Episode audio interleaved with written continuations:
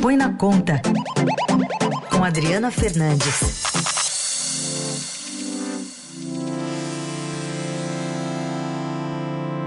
E hoje, um olhar para o futuro, para o governo que chega a partir de 1 de janeiro de 2023, mas que já vai dar os primeiros sinais na transição que vai começar nos próximos dias, comandada pelo vice-presidente eleito Geraldo Alckmin, assim indicado pelo presidente eleito Luiz Inácio Lula da Silva. Oi, Adri, bom dia. Bom dia, Raíssa, bom dia, ouvintes da Eldorado. Bom, hoje a gente tem uma convidada especial, Paula Magalhães, economista-chefe da AC Pastor e Consultores. Paula, bom dia e bem-vinda aqui a Eldorado. Bom dia a todos, bom dia aos ouvintes. Muito obrigada pelo convite. Bom, já já a gente vai ter a Adriana de volta aqui. É, Para a gente começar, depois a gente vai aprofundar cada tema, mas numa, num primeiro olhar seu, quais seriam os principais desafios do novo governo na área da economia? Bom, é, em primeiro lugar, uh, a herança que o governo vai receber em termos de crescimento é de uma economia que está crescendo esse ano, deve crescer razoavelmente bem, as pessoas estão sentindo melhora no mercado de trabalho, mas para o ano que vem já tem uma desaceleração esperada, porque a taxa de juros está muito alta. E isso vai acabar exercendo pressão em vários setores da economia, causando uma desaceleração no crescimento. Além disso, a gente tem um problema global é, de, de inflação alta que está gerando também um aumento de taxas de juros em vários países do mundo, que também vai gerar uma desaceleração nesses países. E aí a gente está falando de Estados Unidos, de Reino Unido, é, o Banco Central Europeu também está fazendo isso, então os países da Europa vão desacelerar, além dos problemas de suprimento de energia causados em alguns países da Europa por causa da guerra. É, então, uh, sim, pode perguntar. Não, eu diria, é, é, inevitável, então, uma comparação com há 20 anos atrás, ou quase 20 anos atrás, quando o ex-presidente Lula assumiu o primeiro mandato numa condição totalmente diferente. Como é que você situa esses dois períodos históricos? Com certeza, é, em termos de reformas que deveriam ser feitas, uh, o governo Lula recebeu um governo que tinha feito bastante reformas, é, e o que o governo Lula fez naquele foi não desfazê-las, é, é, manter as promessas feitas na, na, Carta ao Povo Brasileiro naquele momento, é, e herdou um mundo que estava em um momento de crescimento.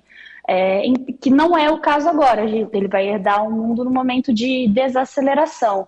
Uh, muita gente fala que na, no, durante o governo Lula é, teve um auxílio forte de fora por, pelo um alto preço de commodities e o Brasil é exportador de commodities. No momento, os preços de commodities de alimentos ainda estão elevados é, por conta de uma questão de, de menor oferta e a gente não sabe como isso vai evoluir no ano que vem com uma desaceleração global. É, então tem esse, essa, essa diferença bem grande com, com o que o governo Lula pegou lá uh, em 2003 e o que vai pegar em 2023. É, e além disso, tem uma questão fiscal mais importante, porque uh, hoje a nossa relação da dívida com o mais alta do que no passado, quando ele pegou, é, e tem um ajuste a ser feito porque, por conta do aumento de gastos em ano eleitoral que aconteceu, Uh, e por conta de vários fatores que vão diminuir as receitas no ano que vem, é, é, os agentes do mercado, e eu inclusive, esperamos uh, um, uma, um, déficit fiscal no ano que vem, um resultado primário negativo no ano que vem. É, ou seja, a gente vai gastar mais do que arrecada.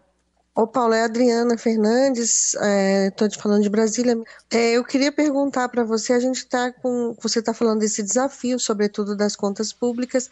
O presidente eleito, Luiz Inácio Lula da Silva, escolheu o seu vice da chapa para coordenar a, governo de transição, vai ser o ministro do governo de transição.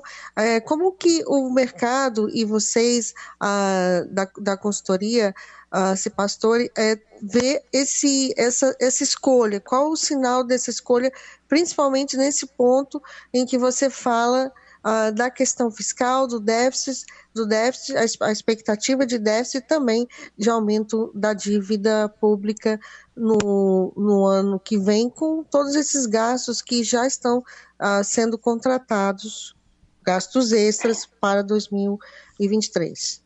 Sim, além dos gastos contratados, tem uh, promessas de campanha que foram feitas e as expectativas das pessoas estão elevadas. É, porque é uma mudança de governo, sempre tem um aumento de, de expectativas, né? É, então, assim, a gente está muito cauteloso com relação ao que, que vai vir do campo fiscal e da economia. É, tem um sinal aí de colocar um Alckmin, uma pessoa mais moderada na economia para para liderar a transição, mas o que a gente quer ver uh, são coisas um pouco mais concretas no sentido de qual será a regra fiscal, que reforma, vai, qual reforma tributária vai ser aprovada, é, é, o que, que, a gente vai fazer com relação ao orçamento? O orçamento não está aprovado, uh, o orçamento tem vários cortes que a campanha uh, prometeu desfazer. É, o, como que você vai colocar esse orçamento dentro do teto de gastos. Então, a gente, pelo menos nós estamos num modo de esperar para ver. Uh, a reação uh, do mercado uh, no momento do anúncio do Alckmin foi positiva, é, mas eu acho que as pessoas também estão um pouco mais cautelosas a ver o que, o que vai sair dessa transição e, e do, das atitudes concretas para 2023.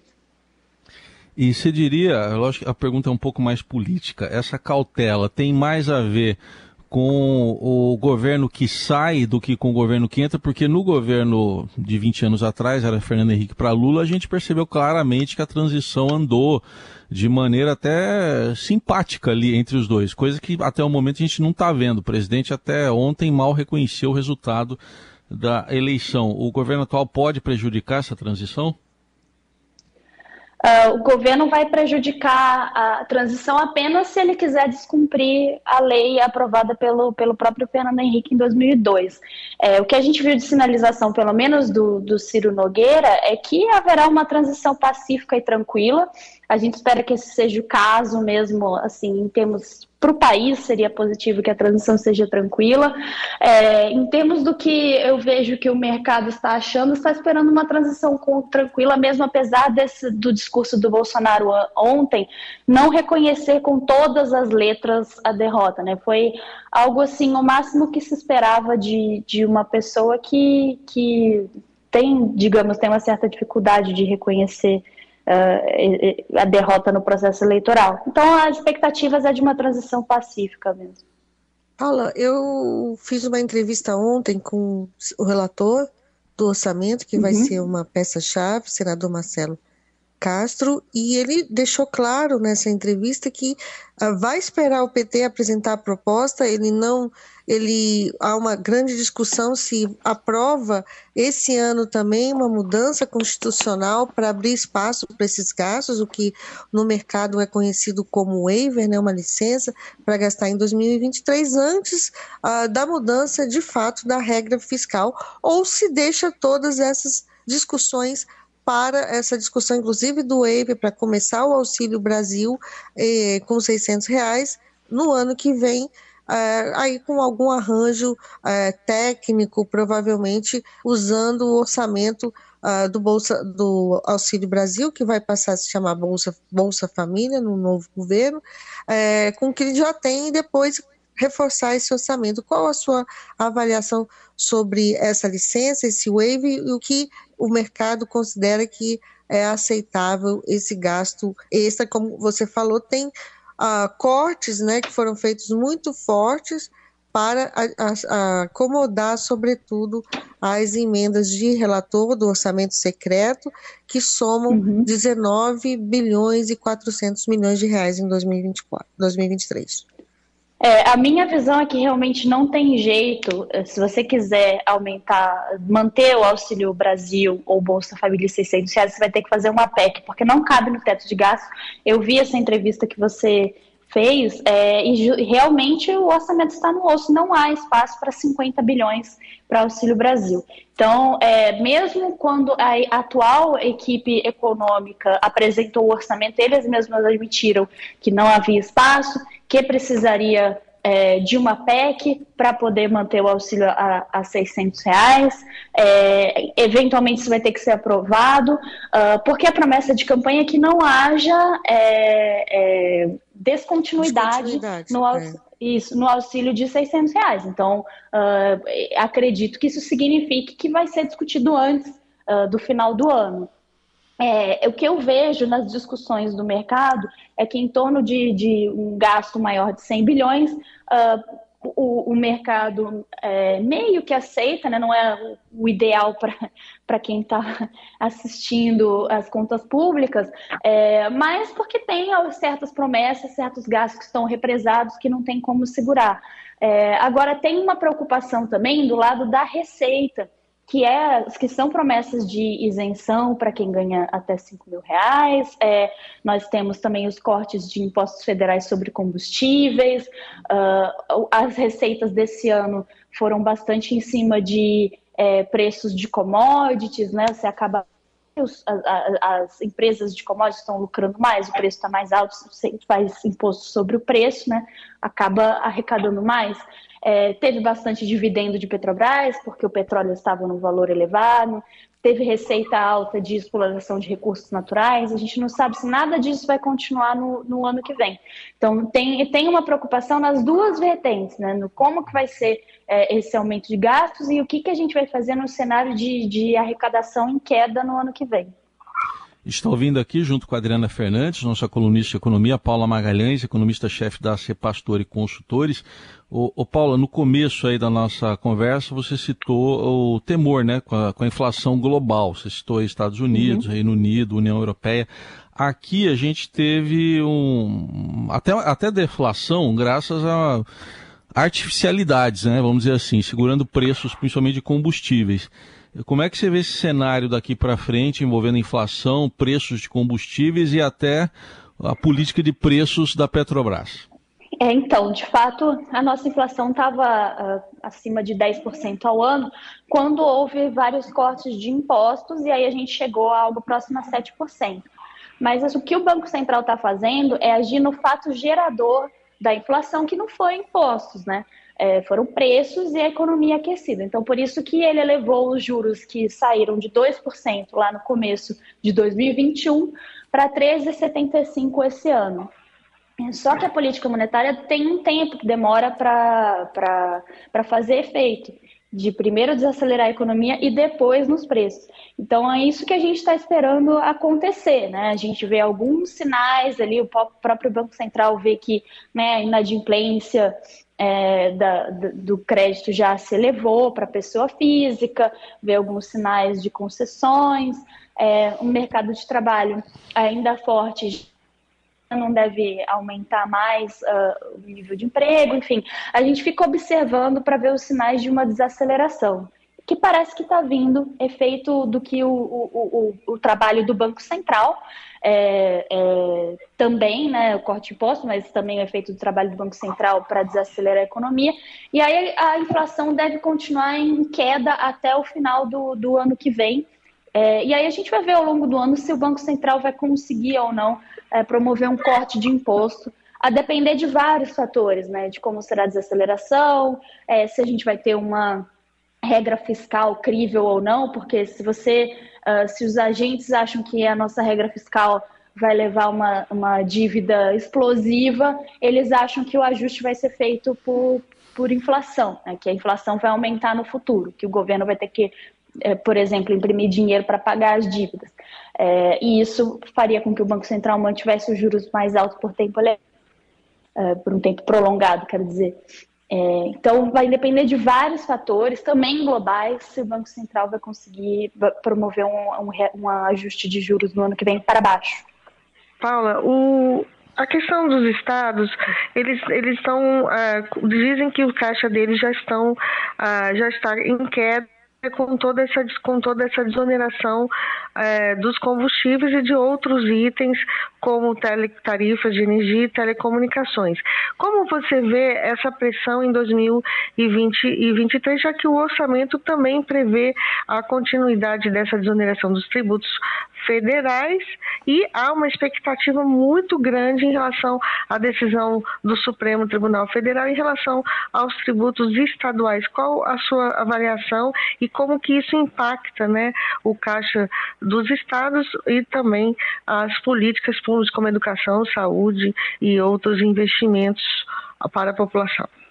É, justamente, a gente já vê nos dados de resultado primário, né, que é, é receita menos gastos no âmbito dos estados, a gente já vê que tinha dado um pico né, é, de, de 1,4% do PIB, já começou a virar e com mais intensidade depois que foi aprovado aqueles cortes de ICMS. Sem dúvida, é, é, é um problema para os estados, porque muitos deles, uh, muitos deles dependiam bastante da arrecadação uh, de combustíveis. Então, para ano que vem, a gente tem esse problema que é, é você vai ter a arrecadação mais baixa em cima de combustíveis, energia por parte dos estados em um cenário de preços em queda, porque igual a gente estava comentando que a, a, uhum. inflação vai cair, ou seja, os preços vão Uh, os preços vão pelo menos crescer numa velocidade mais uh, devagar, e se tiver uma queda de, de, petróleo por causa da desaceleração global, também vai afetar a arrecadação de combustíveis nos estados.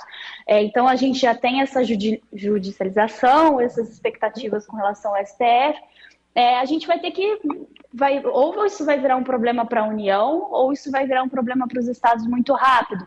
É, talvez a melhor a conta, solução no, vai bater aqui, vai bater na porta aqui do, do Tesouro Nacional. Eu acho que é possível, já que já que está tudo no STF para ser discutido, né? Assim, você um, hum. um, corte de arrecadação que os estados não estavam esperando. É, a, talvez a melhor solução para para esse caso sejam os estados sentarem com a União e resolver talvez uma reforma tributária é, para unificar os impostos. Uh, uh, no estilo da PEC 45 para que a gente não, não tenha mais esse tipo de questão de decisão federal impactando uh, nas contas estaduais.